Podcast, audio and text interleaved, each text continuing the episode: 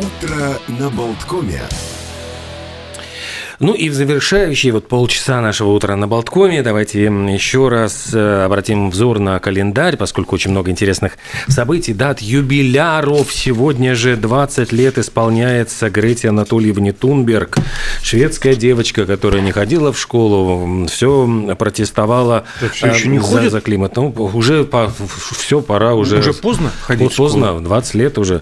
Э, Дважды ее, кстати, выдвигали на Нобелевскую премию мира, собственно, но не за то, что в школу она не ходила, а за, по другим, конечно, причинам. Но Тайм назвал ее, кстати, человеком года в 2019 году. Боже мой, как давно это было? быстро Считай, растут 4 чужие года дети. назад, 19 год, а, кошмар. Буквально как будто позавчера вот эти вот все скандалы были, выступления громкие. А, У меня есть э, заготовка любопытнейшая история про а, очередную попытку на практике реализовать утопические социалистические идеалы про колонию «Новая гармония» в Соединенных Штатах Америки. Расскажите про гармонию.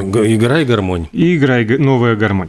Итак, представьте себе 19 век, 1825 год. Эм, Предприниматель, владелец предельной фабрики в Нью-Ланарке, это Шотландия, Роберт Тоун вдруг Да, неожиданно... Оуэн, да про Оуэна, да? Оуэн, да, Да, вдруг Оуэн. неожиданно проникшись социалистическими вот этими всеми идеалами, покупает 30 тысяч акров земли в Америке, в Индиане, а, и объявляет там коммунистическую производительную коммуну. Ты знаешь, вот мне это напоминает как э, анекдот про то, как мужик купил бочку с пивом и говорит, вот, э, объявляю коммунизм, пиво бесплатно. И там начался мордобой в этой бочке. И говорят, Коммунизм закончился, когда опустошили бочку. ну, там э, сразу еще до опустошения передрались все. Ну, примерно так и произошло, кстати, в прямом смысле. А дело в том, что ну, дал объявление, в том числе в газеты, существовало бы тогда радио Болтком, он бы на Болтком, конечно же, разместил свою рекламу. А, говорит, приезжайте ко мне, а, построим небольшие поместья, будем жить коммунной, а с некоторыми подвижками в сторону равноправия. И сначала все шло достаточно успешно. А, Конечно же, а, такие проекты, они свойственны интеллигентным, а, которые едут с горящими глазами, а потом сталкиваются с суровой реальностью, что коров, оказывается, надо доить, за ними надо убирать, и эти будни отнюдь не творческие. А при этом все равно же хочется и музыкой заниматься, и спектаклем. И вот как поделить эти а, смены? Сегодня я а, убираю навоз, завтра я играю на губной гармошке, потом мы меняемся. В общем, э, стали конфликты. Например, девушка, которая замечательно музицировала, была знатоком признанным этого дела и планировала принимать участие в концерте, а, а, подошла к расписанию и увидела, что в этот день в выступлении ее у нее назначено дежурство как раз по скотному а, двору. С ней случилась форменная истерика, и подобные истории стали случаться все чаще, а, вызвали острый а, кризис. Сначала и Оуэн и сотоварищи хотели устроить вот баланс между привычками, представлениями, возможности вклада, ну, от каждого по способностям, каждому по потребностям, если кто помнит такую формулировку. Сам Оуэн говорил, что нужно с крайней терпимостью относиться к людям, а, ко всем, э, к тем, кто одержим болезненной ленностью в том числе, а те, кто уклоняются от труда, заслуживают сожаления, а не порицания, и не наказания, и не жесткого с ноги удара по пятой А как, точке. простите, вот кто не работает, тот не ест? А Самый есть должны все, принцип. потому что он был, э, ну тогда еще Ильич не появился, самый э, титул самого человечного человека отходит comes to Mr. Оуэн. Ну, в общем, ну, и корми всех. э, эти хиппи, с позволения сказать, шли в колонию, чтобы пожить сытой, довольной жизнью, без труда. не работать. И забот, да, не работать вообще. А члены тяготились необходимостью вообще вкалывать, считали, что деньги должны расти на деревьях, и то, что это не происходит, самое главное – несправедливость а, на свете. В конце концов, э, ссоры достигли того, что колония распалась, и из новой гармонии э, выделилось ядро, Э, на тех же принципах они переехали в Англию. Там построили коммуну меньшего размера, и она уже была успешной. Ну, потому что люди прошли вот первый блин этот комом. Ну, и, отбор, собственно говоря, да, всех отбор, этих лентяев. И, и они Вон. были искренне, искренне разделяли основные идеи, что да, труд и быт общий, давайте попробуем. Попробовали, жили, не тужили, но все равно эта новая коммуна развалилась, но по другим причинам. Они не смогли платить за землю. Предприятие поглотило 40 тысяч фунтов стерлингов, огромнейшие по тем временам деньги, почти все состояние Оуна. А провал, проект был закрыт. Я бы сказал, что «Таинственный остров» – вот прекрасный пример такой утопической mm-hmm. коммуны Жюля Верна. Ну, там, правда, было поменьше, их, по-моему, пятеро было, потерпевших крушение на острове необитаемом. Я же хотел напомнить еще об одном юбиляре. Вот 120 лет назад родился российский писатель Александр Бек, который прославился, наверное, одной из самых таких правдивых, жестких книг о войне. Это повесть «Волоколамское шоссе». Я хочу напомнить, что, в общем-то, он сам тоже... Ну, он был военным корреспондентом и оказался как раз в командном пункте генерала Белобородова, и на его глазах разыгрался просто страшный бой. Он практически составил хронику этого боя, он стенографировал всю военную операцию, и когда он этот материал там давал в газету, редактор просто ну, не мог поверить, вы, вычеркивал, ну, потому что ему казалось слишком жесткие какие-то подробности. И тогда Белобородов, перечитав его рукопись, сделал пометку на полях. Все правильно, так командовал, как здесь написано. И печать приложил. И вот эта книга, затем это было все переработано в книгу «Волоколамское шоссе». Она стала невероятно популярной, издавалась вот прямо тогда в годы войны, ее там напечатали в типографии, и она пользовалась очень большим успехом, причем после войны говорят, что ее изучали в ЦРУ угу. как учебник по психологии, ну вот именно загадочной русской души, ну то есть вот как это все происходит.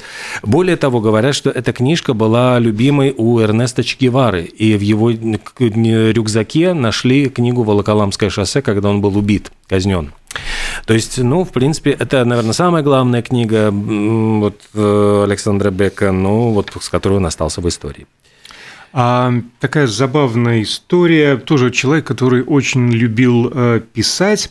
В этот день, 3 января далекого 1829 года в Шлиссельбургс, э, Шлиссельбургскую крепость был заключен чиновник Рижской таможни, помощник пакгаузного смотрителя Иван Михайлович Нимзе, уроженец Пруссии. А, достал он потому что всех – как было дело? Кляузник. Доносчик. Э, серийный причем, маниакальный, реально маньяк-доносчик. А в 26 году, э, за три года до этого, э, тогда судили декабристов. В январе 26 года уже, в общем-то, вынесли приговоры, те даже уже пятерка вот вожаков собирались на каторгу, на выселку в Сибирь, и тут Следственный комитет поступило, поступил донос от этого самого Нимзе, что якобы подобное э, общество наличествует в Вильнюсе. Вильну он тогда а, назывался. Его вызвали в столицу, э, донос рассмотрели, подтверждений не нашли, и его ну, приказали вернуться к месту несения службы, то есть в Ригу. Ну, попытался человек что-то там придумал, ему показалось, может быть, подслушал какой-то разговор, а не получилось, да, ну, казалось бы, вернулся в Ригу, живи себе, служи, работай. Нет, ему понравилось. Он принялся строчить доносы постоянно. Уже и декабристы давным-давно сидели в Сибири. И следствие окончено, и в архив сдано. А да, э, Нимзе все писал и писал, и писал и писал. То тут у него тайное общество, то там у него тайное общество. В общем, э, параноик такой. А в 28 году он вышел в отставку, жил уже в Гатчине, но а, так достал своими а, доносами Следственный комитет, что его выселили в Бельск. Это его ничему не научило. 3 э, января 29 года его посадили в Шильцебургскую крепость. После заключения, э, решив, что достаточно проучили, выслали в Варшаву под полицейским надзором, но, поселившись там, человек отсидел пять лет. Потому что в Варшаву он э, приехал в августе 1934 года. Уже на следующий год он опять принялся э, строчить свои доносы и продолжал это делать регулярно до 1839 года, то есть еще 4 года. Э, правда, на него уже не обращали внимания, а не вскрывая, отправляли в урну. Вот забавно, если хоть в одном из них могла содержаться правда. Вообще, человек был, так сказать, э, не очень хороший, не только потому, что кляузник э, и доносчик, а дело в том, что, а, как значилось в его деле, ну вот когда рассматривали и перед тем, как отправить в тюрьму, а, цитата такая из дела, «весьма невоздержан, предан пьянству и разврату. Вот так вот. А он несколько раз наживал, ну, чиновник таможни, а, наживал и проматывал значительное а, состояние именно э, в силу указанных выше а, причин. на него никто не написал донос-то, я поражаюсь. кстати. А, кстати, в Варшаву он приехал в возрасте 60 лет. Э, первое, что он сделал, он женился на местной девушке, значительно моложе его, но потом, видимо, стало скучно, и вот он, как я уже говорил, э, взялся за старое. Ну, вот такой вот некогда рижанин. Мы, рижане, не такие. Э, говоря про э, Рижан, вот э, в 112 лет назад состоялась такая одна из крупных О, да. антитеррористических эм, операций в центре Лондона. Случилось так, что лондонские полицейские угодили в Истенде в засаду, три стража порядка погибли, началась охота, и выяснилось, что это латышские анархисты во главе с Петерисом, художником, как его так называли, и обнаружился, их искали, и в принципе, человек тоже, в принципе, э, сообщил куда надо о том, что на Сидней-стрит 100 вот является логово анархистов. И когда попытались детективы в 4 утра произвести арест, они были встречены пистолетным огнем. Э, затем э, подкрепление ну, позвали, надеялись, что закончатся у анархистов патроны, но, очевидно, они хорошо подготовились. И пришлось вызывать шотландскую гвардию, тысячу солдат, практически оцепили как район боевых боевых действий. Э, там э, две пушки обстреливали это здание. То есть это была супер какая-то такая громкая операция, которую возглавлял тогдашний министр внутренних дел, 36-летний Уинстон Черчилль. Вот здесь... И на тот момент он еще не знал всех подробностей, да, за он, кем он гоняется. Ну, ну, что это были латыши, да. Не, нет, не то, что были латыши, ну, а то, что, что был были... полюбовник его сестры. Нет, но это, в принципе, э, подожди, нет, нет, нет, там я сейчас расскажу эту историю, но сначала Ой, нужно я, как я хороших... Да, ты забегаешь, во-первых, вперед. Прости, прости, прости. И, э, в принципе, вот давайте э, отмотаем все это назад. В 1905 году, когда было кровавое воскресенье в Санкт-Петербурге, расстреляли мирную демонстрацию, в Риге 13 января, через несколько лет, рабочие тоже вышли на демонстрацию и были встречены э, таким же вот, ну, ружейным огнем, 70 человек было убито, и тогда... Чему посвящен памятник? Да, ну, собственно, да. у нас и памятник стоит. И улица.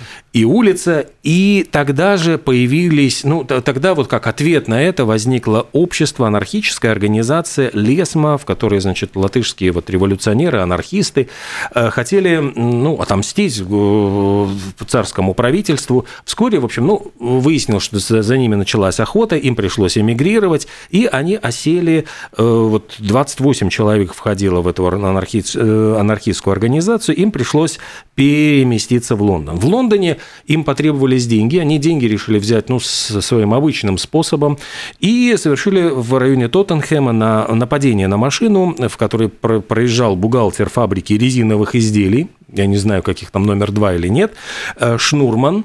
И вот этого самого Шнурмана они, э, ну, отобрали деньги. Ну, в принципе, все было тогда мирно и без жертв. Но затем, в принципе, по-моему, было еще одно нападение, где уже был а, убит полицейский, который пытался их арестовать.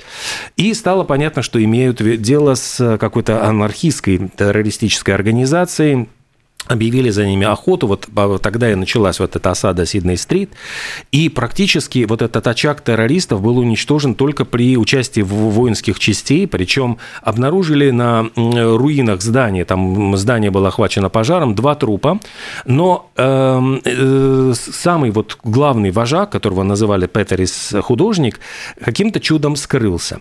И есть э, версия, что это, в принципе, и был Янис Петерс, вот э, буду будущий глава, который, э, во-первых, его арестовали, но не смогли ничего доказать. Он провел пять месяцев в тюрьме, после чего был оправдан в мае 2011 года судом за недостатком доказательств.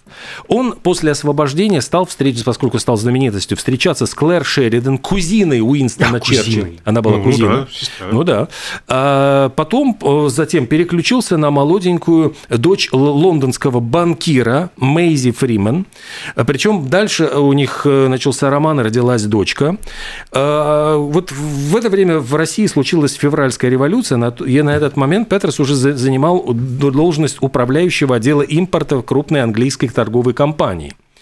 И он бросил весь этот бизнес, отправился в, в Россию, где, собственно говоря, стал после уже Октябрьской революции председателем и казначеем чрезвычайной комиссии, затем возглавил ВЧК, стал первым секретарем парторганизации, э, собрал туда своих латышских, э, собственно, однополчан, это вот массовый был приток латышей ВЧК, и стал вот этим грозным, э, собственно говоря, вершителем судеб Всероссийской чрезвычайной комиссии, о котором там слагались легенды. Это был Янис Петерс, потом Жан Жорж Семенон, потом Петерс Латыш написал угу. первый его пер, детектив, первый, в детективный роман. Вот такая удивительная история. Слушай, вот... а эта история еще удивительнее тем, я погуглил вот, mm во время твоего рассказа, э, Сидней-стрит 100 э, в Лондоне до сих пор есть здание, оно современное уже, одно, кстати, из немногих на этой улице, но примечательно то, что вот эти вот анархисты-бомбисты, не просто так они жили абы где.